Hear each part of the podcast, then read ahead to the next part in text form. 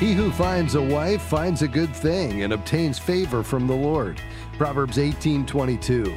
Hi, I'm Rob West. God's word speaks of the many blessings of marriage, companionship, comfort, and loyalty, to name a few. But did you know that some marital blessings are financial? I'll talk about that today, and then it's on to your calls at 800 525 7000. That's 800 525 7000. This is Faith and Finance Live biblical wisdom for your financial journey. Studies consistently show that married people fare better financially than single people significantly better. Here's what's disturbing. Despite the many benefits of tying the knot, the marriage rate in America continues to fall. According to the Census Bureau, the percentage of adults living with a spouse decreased from 52% to 50% over the past decade. Now, that's not a big drop, but it shows that a decades long trend is continuing. In 1960, 67% of adults were married. This means that a growing number of Americans, especially millennials, those born from 1977 to 1995, are missing out on the financial benefits of marriage. Only 44% of millennials are choosing to marry these days. They may be unaware of the relationship between a person's marital status and household wealth. The Census Bureau reports that the median net worth of married couple households is greater at all age levels than that of households headed by unmarried people. Well, no kidding, especially if both spouses are working. But get this married heads of household have a net worth nine times greater than unmarried female householders and three times more than unmarried male householders. Now, a couple of disclaimers. First, this isn't always the case. We're talking about averages here. Obviously, some single people can be quite well off. Second, we're not suggesting that everyone should be married. Jesus wasn't married. Paul wasn't married, and he recommended against marriage for those who were single and already called into the ministry of the very early church. Okay, it goes without saying that single parents are under a great deal more financial strain than are married couples and are far more likely to experience poverty. Several years ago, the Los Angeles Times ran an op ed titled The Single Mom Catastrophe. It pointed out the challenges for single moms and society as a whole.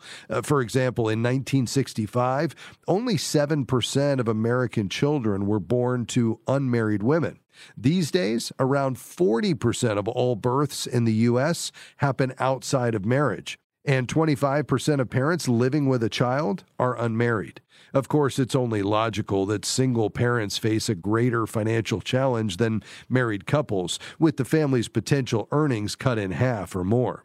But even married households with only one spouse working are better off than a single parent, again, on average. They don't have childcare costs and other expenses. Only around 10% of married couples are classified as poor by government standards, while 40% of single mother families are living below the poverty line. Obviously, marriage is financially beneficial to women, especially women with children. But what about men? Uh, studies show that what's good for the goose is good for the gander, too. Married men have more incentive to work harder and longer, putting in more hours than unmarried men. On average, single men work fewer hours, earn less money, and even receive fewer promotions than married men. We can boil all this down to four key decisions in life First, graduate from high school. Yes, I know that studies consistently show that on average you'll have more earning potential with a college degree, but college isn't for everybody, so at least get a high school education. Second, get a job. That one's pretty obvious. Third, like we've been saying, get married. And last, if the Lord allows you to have children, wait until you're at least 21 to do so. For a married couple, the whole is greater than the sum of the parts. By joining together, their strength is more than doubled. None of this should be surprising. Marriage was, of course, ordained by God to be a blessing to us. Let me finish with Ecclesiastes 4, where it teaches two are better than one because they have a good return for their labor. For if either of them falls, the other one will lift up his companion. But woe to the one who falls when there is not another to lift him up. We want to encourage you in your marriage journey, especially as it relates to finances. And let me direct you back to our website for all the helpful resources you'll find at faithfi.com, many of them on money and marriage. All right, we're going to take a quick break. When we come back, your questions at 800 525 7000.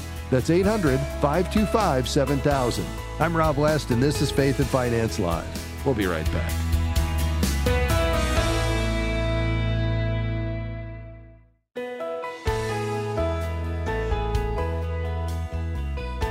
The opinions offered during this program represent the personal or professional opinions of the participants, given for informational purposes only. Any information provided is not intended to replace advice from a financial, medical, legal, or other professional who understands your specific situation.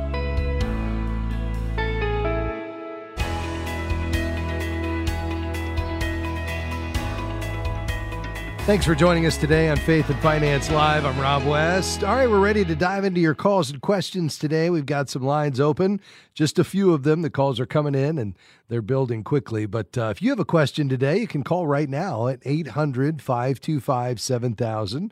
That's 800 525 7000. We'd love to be able to understand what you're thinking about in your financial life today, encourage you, and hopefully equip you to make a, a good decision in light of biblical wisdom. That's at least our objective here on the program each day.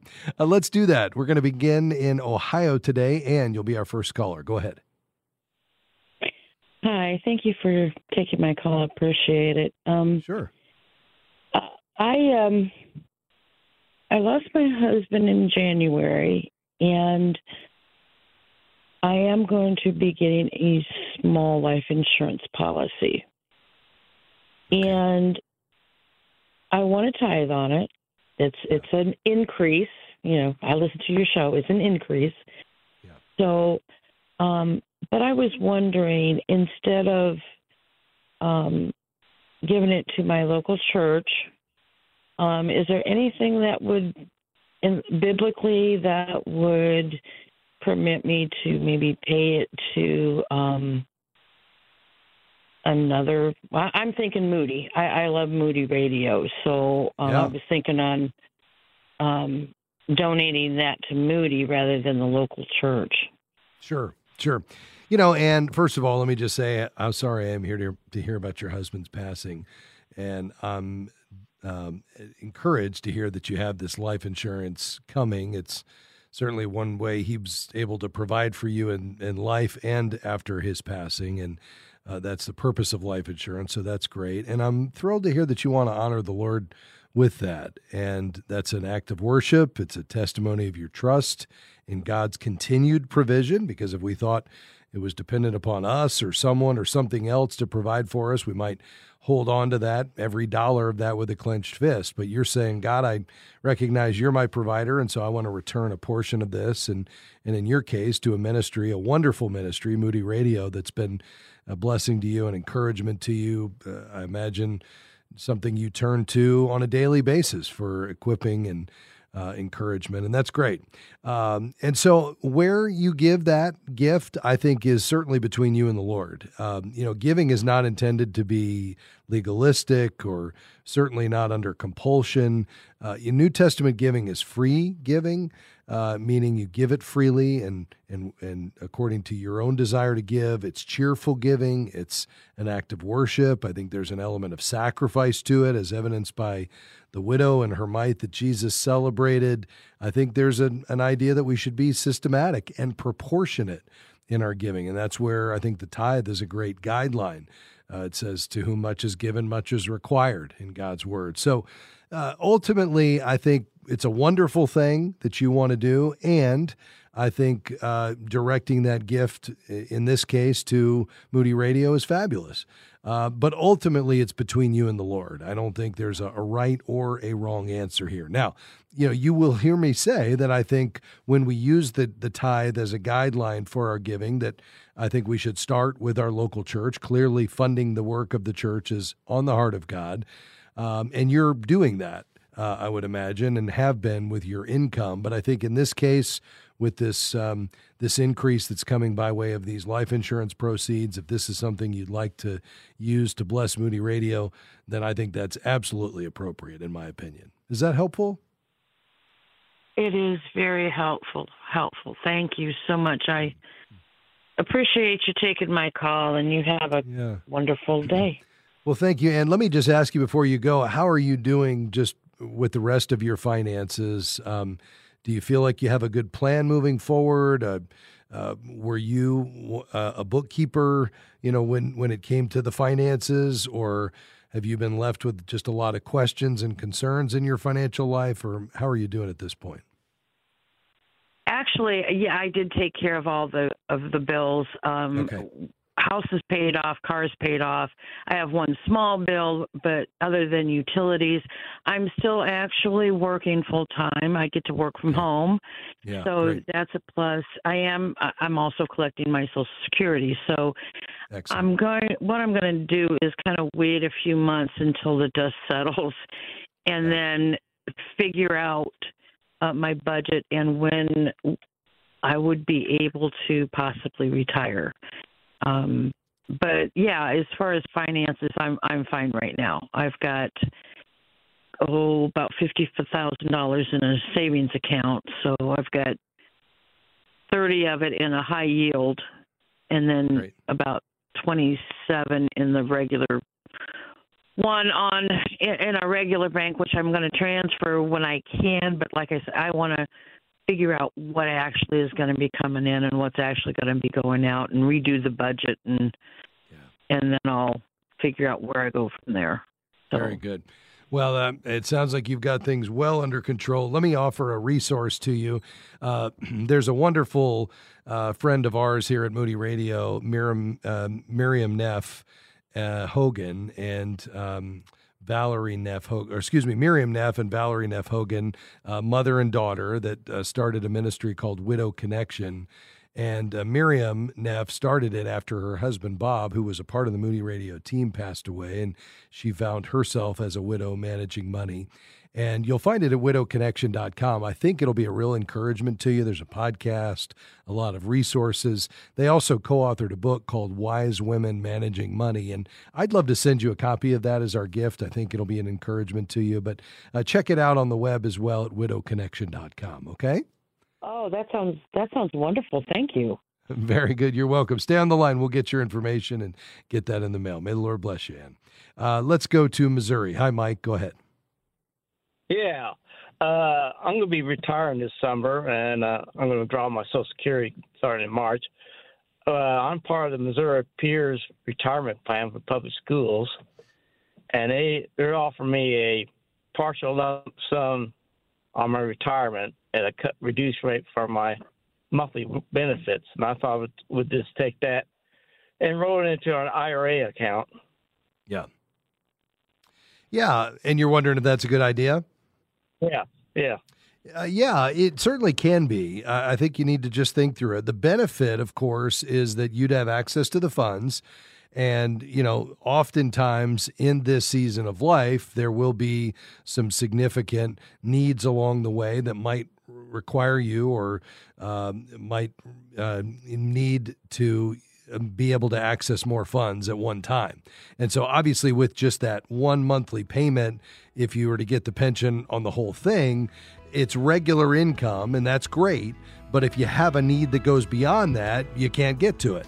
And that's where I think having access to the lump sum can really be helpful, or a portion of it in your case. I think the other consideration is just if you want to be able to have access to it to leave an inheritance, you know, normally we would see that pension payment go away at the death of you or you and your spouse, and, and then there's nothing left. Whereas in the case of the lump sum, if it's invested properly, it could provide an income and you'd have access to the larger balance, but you could also leave it as an inheritance. So I'm on board with that. I'd probably work with an advisor just to go over your whole financial situation, but at face value, I think it's a great idea. We'll be right back.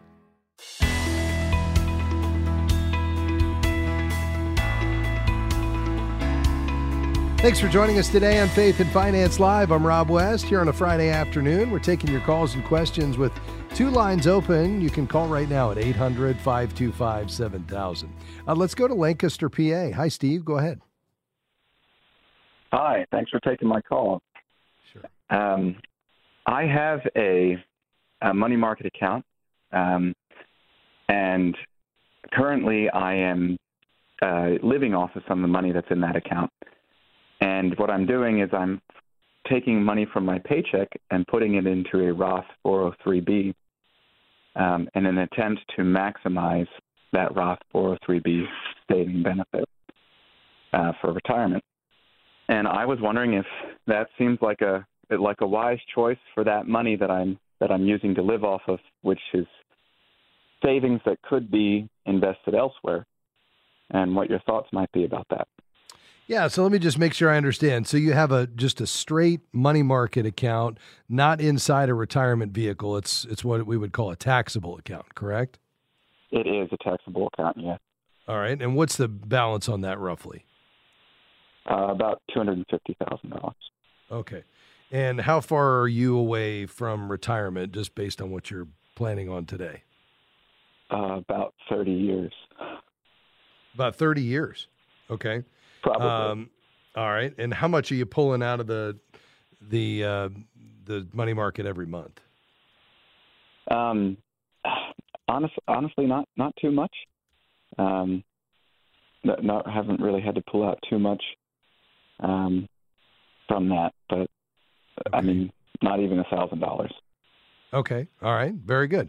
And but it's it's currently just sitting in money market, and you're pulling a thousand a month out of it, so twelve thousand a year. Now, um, you, you're putting hundred percent of your paycheck in the 403b, or or just up to the the contribution limit, or what are you doing there?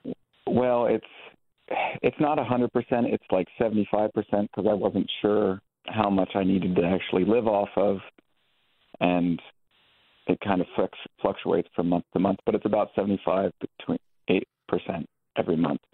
My idea was to, to maximize my yearly contribution to that Roth 403b. Yeah, it's okay. And then so, use the money.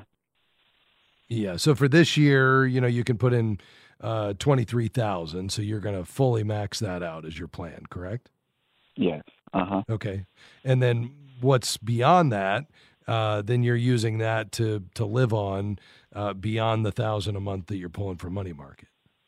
Right, and then actually once I once I hit that contribution rate, I don't need to pull anything out of that um, money market account to live. Then I can just live on my paycheck normally. I see. Yeah, very good. Yeah, I mean, I like that plan because if you wouldn't be able to fully fund the Roth, a 403b, without pulling from the money market, then uh, you know you you're not able to get uh, as much into that tax free growth environment as you are by supplementing your income, at least during those months where you're still under the the maximum contribution limit for the year you're supplementing from the money market. So i think that's a great plan because as you said you've got 30 years now for that money inside the 403b that you're maxing out to grow tax free which is a powerful vehicle. Uh, so i like that a lot. I guess the only question i would have is just is there a better use um, in terms of investment strategy for the 250,000? I mean, you're not pulling a whole lot, um, you know, every year. So if you're only pulling 12,000 a year, uh, you're you're pulling five percent basically. And so, I, you know, money markets are paying a decent amount today. That's not going to last forever. So I guess the other question would just be, is there a time now or sometime in the near future for you to actually put some portion of that 250,000 to work so that that's growing beyond what's possible in the money market. Yes, you're adding some risk to it. And if that includes your emergency fund, then I wouldn't put all of it in. I'd keep at least, you know, probably 6 months expenses in the in the money market. But it seems like just given the withdrawal rate, which is very reasonable, uh, you know, that you could put that to work as well. And even though the you'd have capital gains tax on the the profits, you know, you could over time hopefully grow that and at least maintain what you're pulling out, if not even see that increase. But I think, regardless of what you do with that quarter of a million, I think the idea that you would slowly, you know, pull money out of that in order to be able to maximize contribution to the 403 Roth uh, is a great idea just because of the power of that Roth IRA. Okay, great. All right. I'm glad to hear I'm sort of in the in the right line of thinking with it. I, I think you absolutely are. The only thing I might add, Steve, that you could consider is doing some some true retirement planning with an advisor, where you could go a little bit deeper to say, okay, let's say I do max out this 403b Roth, you know, for the next 30 years. What is my ultimate goal? Uh, what is my finish line? And I think that's a there's a number that you can assign to that that's just reasonable based on maintaining whatever lifestyle you believe God has called you to beyond your working years to age 95 or whatever age you want to pick. So we can back into that with a math equation. But then there's just kind of the the non-financial side which is between you and the Lord or if you're married between you and your spouse and the Lord that just says how much is enough. And I think we need to decide that for both our lifestyle spending, our monthly spending, but also our accumulation, our balance sheet. And I I suspect if you continue on this track, you will have the potential to over accumulate beyond even what you would decide is your financial finish line. And if that's the case, knowing that now so that you could either accelerate your giving today or in the future, I think would be really helpful. And having an advisor who understands a biblical worldview, I think would really be helpful in all of that analysis. Does that make sense? It does. Yeah, I appreciate that. I agree. I don't want to use it just for myself. I do want to do other things and help others. Yeah. So. Yeah, well, and I, I, love the idea of not waiting to give it to death only. Uh, not that you're not giving anything, but you may be able to accelerate it today. I love what Ron Blue, the author, says. He says, Do your giving while you're living so you're knowing where it's going. And I, I think that's a good rule to live by. Hey, there's some wonderful certified kingdom advisors there in Lancaster, PA. You can find one if you don't have an advisor at our website, faithfi.com. Just click Find a Professional faithfi.com. God bless you, Steve. Thanks for calling. We'll be back with more of your questions just around the corner.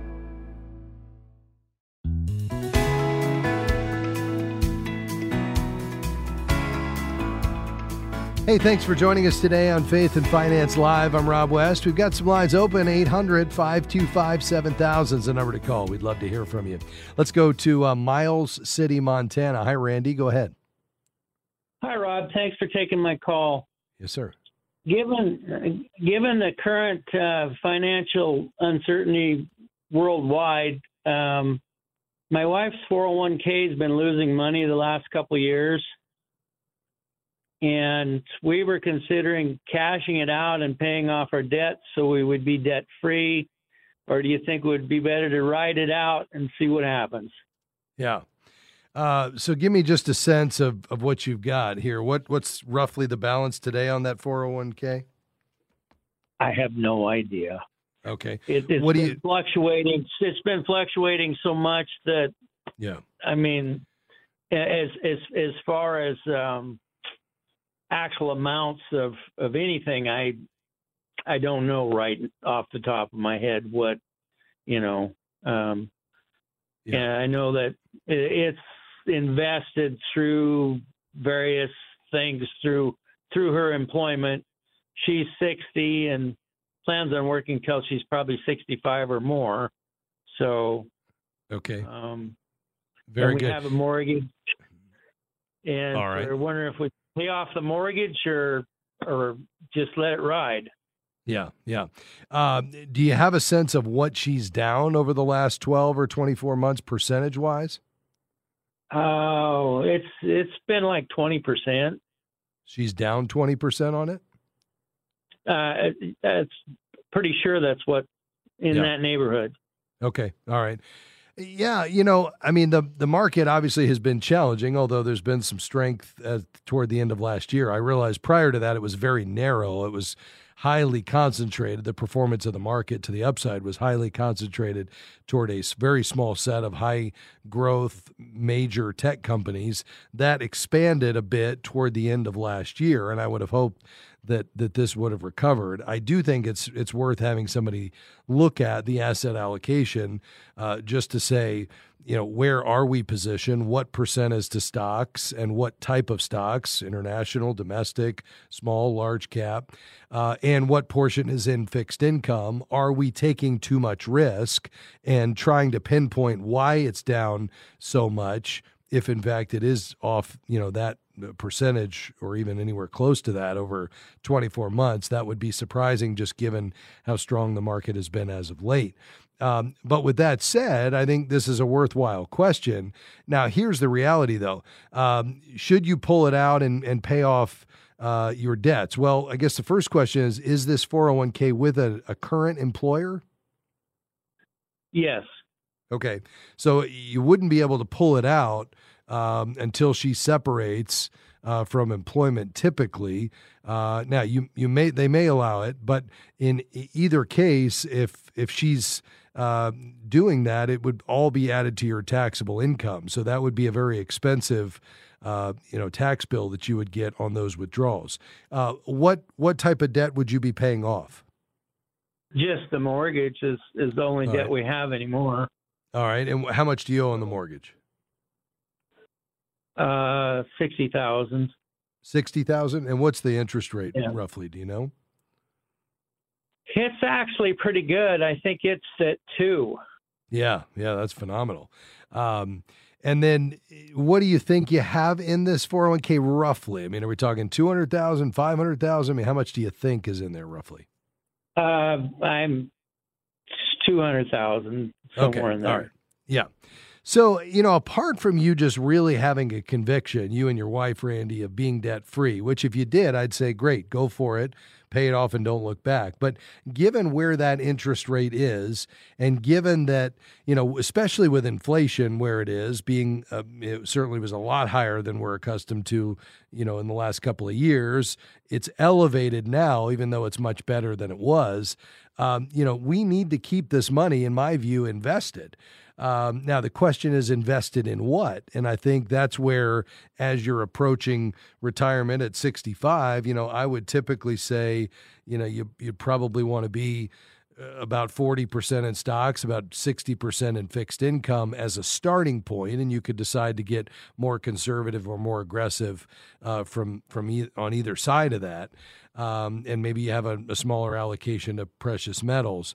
But that allows you to have some growth component to the portfolio that will help you offset inflation and be able to allow you to pull some amount out every month. Now, I can understand why it's concerning that you've lost a good bit of value, but I think going to the sideline, you know, not only the taxable event by taking the withdrawal, but just getting it out of the market, even, you know, the bond market, uh, you know, I think leaves you with very few investment options. Now, there are more options today because of where interest rates are. So you could put in a CD and make a good bit of money, you know, 5% plus, but that's not going to last forever. And I would rather you all get repositioned into a portfolio that makes sense for your age and risk tolerance and long term goals. So we have the option to let this grow not taking an unnecessary amount of risk, but still give us the ability to offset inflation and allow you all to draw an income from it at some point down the road to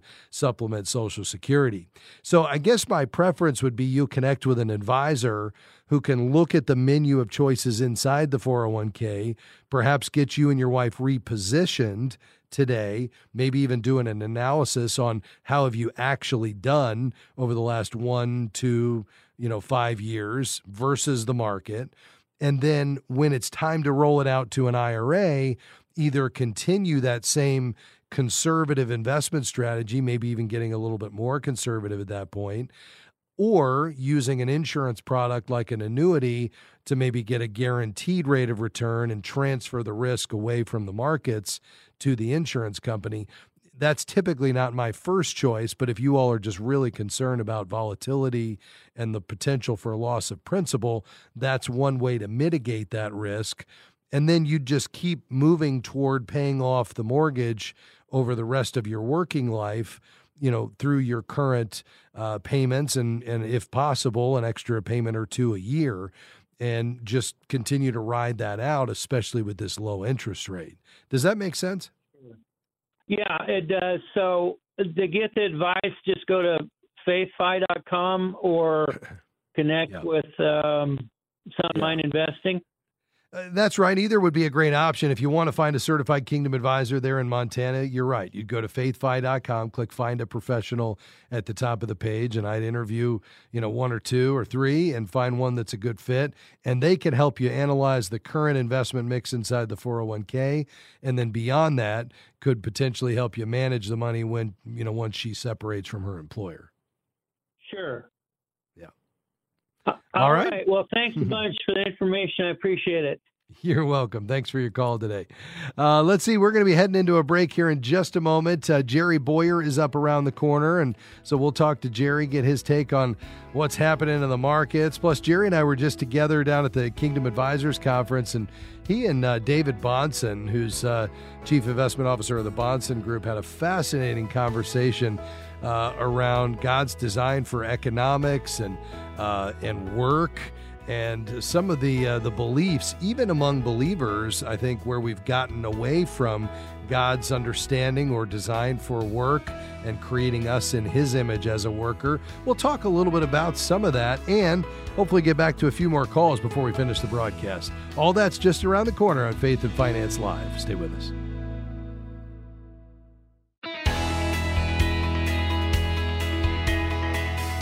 Hey, great to have you with us today on Faith and Finance Live here on Moody Radio. I'm Rob West. In this segment, Jerry Bowyer joins us with his market commentary. Jerry, you and I were together. We don't get to see each other that often. It was great to be with you at the KA conference this week. It really was. I'm right. I mean, we we talk every week, but you know, we don't get to see each other, um, and and that, that that's always a treat. So that was very nice, and it was great. Uh, not just great to see you, but it was great to see the success of the conference. It's amazing what a community this has become. How much it's grown uh, t- not just in terms of number of people, but in terms of quality of conversation, quality of leaders. Uh, I, there's there's nothing better out there. You know, everyone wants to go to Davos, wants to get an invitation to Davos, where these masters of the universe get together. This was a far better conversation. This is this is the actual ticket that you want. If you want wisdom uh, about finances and economics, yeah, what you want to do is go to KA.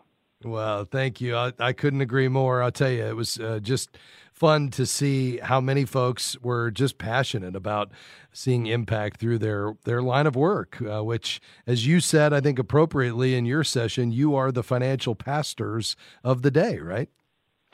They are, and it seems to me that this is just the right time for there to become so many more Kingdom Advisors uh, because as as the economy is getting more and more uh, volatile and more and more uncertain, as risk levels are rising, as there, there's a lot of uncertainty, um, uncertainty in markets because uncertainty with leaders.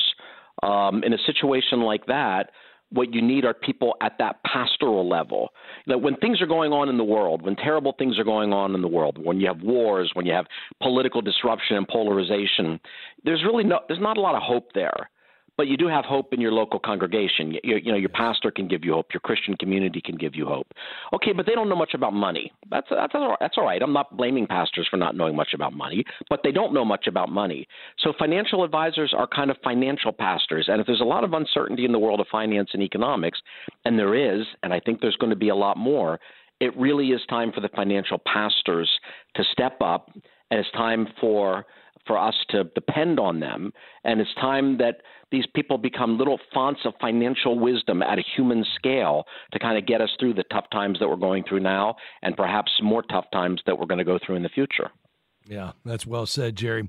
We'll come back to that in a moment because I want to talk about some of the themes you and uh, David Bahnsen uh, unpacked in your session. But first, uh, give us the update on the markets. Perhaps it's not time to to wave the uh, victory flag on the Fed and inflation quite yet, huh? Uh, no, it isn't, and yet uh, there's been a lot of victory flag waving. Um, I mean, a lot, you know, towards the end of last year, parts of this year, it was basically the consensus uh, of the media uh, that we have a soft landing and everything's fine, inflation is beaten, uh, and the economy is doing beautifully. Uh, except that doesn't turn out to be true. Last month, uh, the CPI, which is the top line inflation, it's the inflation of stuff we buy, the, the, people listening to me right now buy as consumers, that was higher than expected, higher than the Fed target. Um, and then today we got the PPI, which is basically um, wholesale, right? So if you're a small business and you buy wholesale, well, that that was up more than expected. So inflation clearly hasn't been beaten. Also, we got some other numbers uh, this week, you know, uh, retail sales, et cetera, that also indicated a slowing down of the economy. So it wasn't so long ago. I mean, like just a few weeks ago, that basically there was a consensus among experts: inflation is over, growth is back, we've got a soft landing. And now it's turning out we're getting a little bit more of a crash landing. Not a crash, uh, but a crash landing. You know, there's like sparks are flying, and we're kind of coming down. we're hitting the, yeah. it, you know, no one's going to die from it, yeah. but it's yeah. ugly, and you know, and it certainly isn't uh, the kind of landing we're looking for. So we've got a slowing economy, and we still haven't beaten inflation, and that creates a real dilemma because the Fed thinks, okay, to fight inflation, we have to slow down the economy but the economy is already slowing down. So what do they do? I mean, honestly, that's the problem. Once you create these distortions through bubbles, there's really no easy way out. So if if if Powell called me, what should I do? It's like I go back in a time machine and not create the bubble in the first place. Because right. once you're here, there is no painless way out. You're just going to have to muddle through here. We're going to have higher than expected inflation and lower than expected growth. Um, that's called stagflation. We had that in the 1970s. That's not happening because of what's happening now, that that was inevitable once the bubble was created. That's what people don't get. There comes a time when there have been enough bad decisions that you have to have pain. When you create the bubble, the bust is inevitable at that point. You can kind of make it a slower bubble bursting or a faster bubble bursting. You know, rip you know rip the uh, band-aid off and make it faster but more painful. But there's no way out of that distortion when markets have to respond to reality. So this back and forth thing, unstable leadership. That takes me back to the conference. That's when you need fixed principles. That's when you need coaches and financial pastors to help you understand what's going on, to help you understand concern, which is different than panic, and get through this system with your finances intact uh, and your emotions intact and be a load bearing structure to the people around you who are consumed with financial anxiety. Yeah, that's well said, Jerry.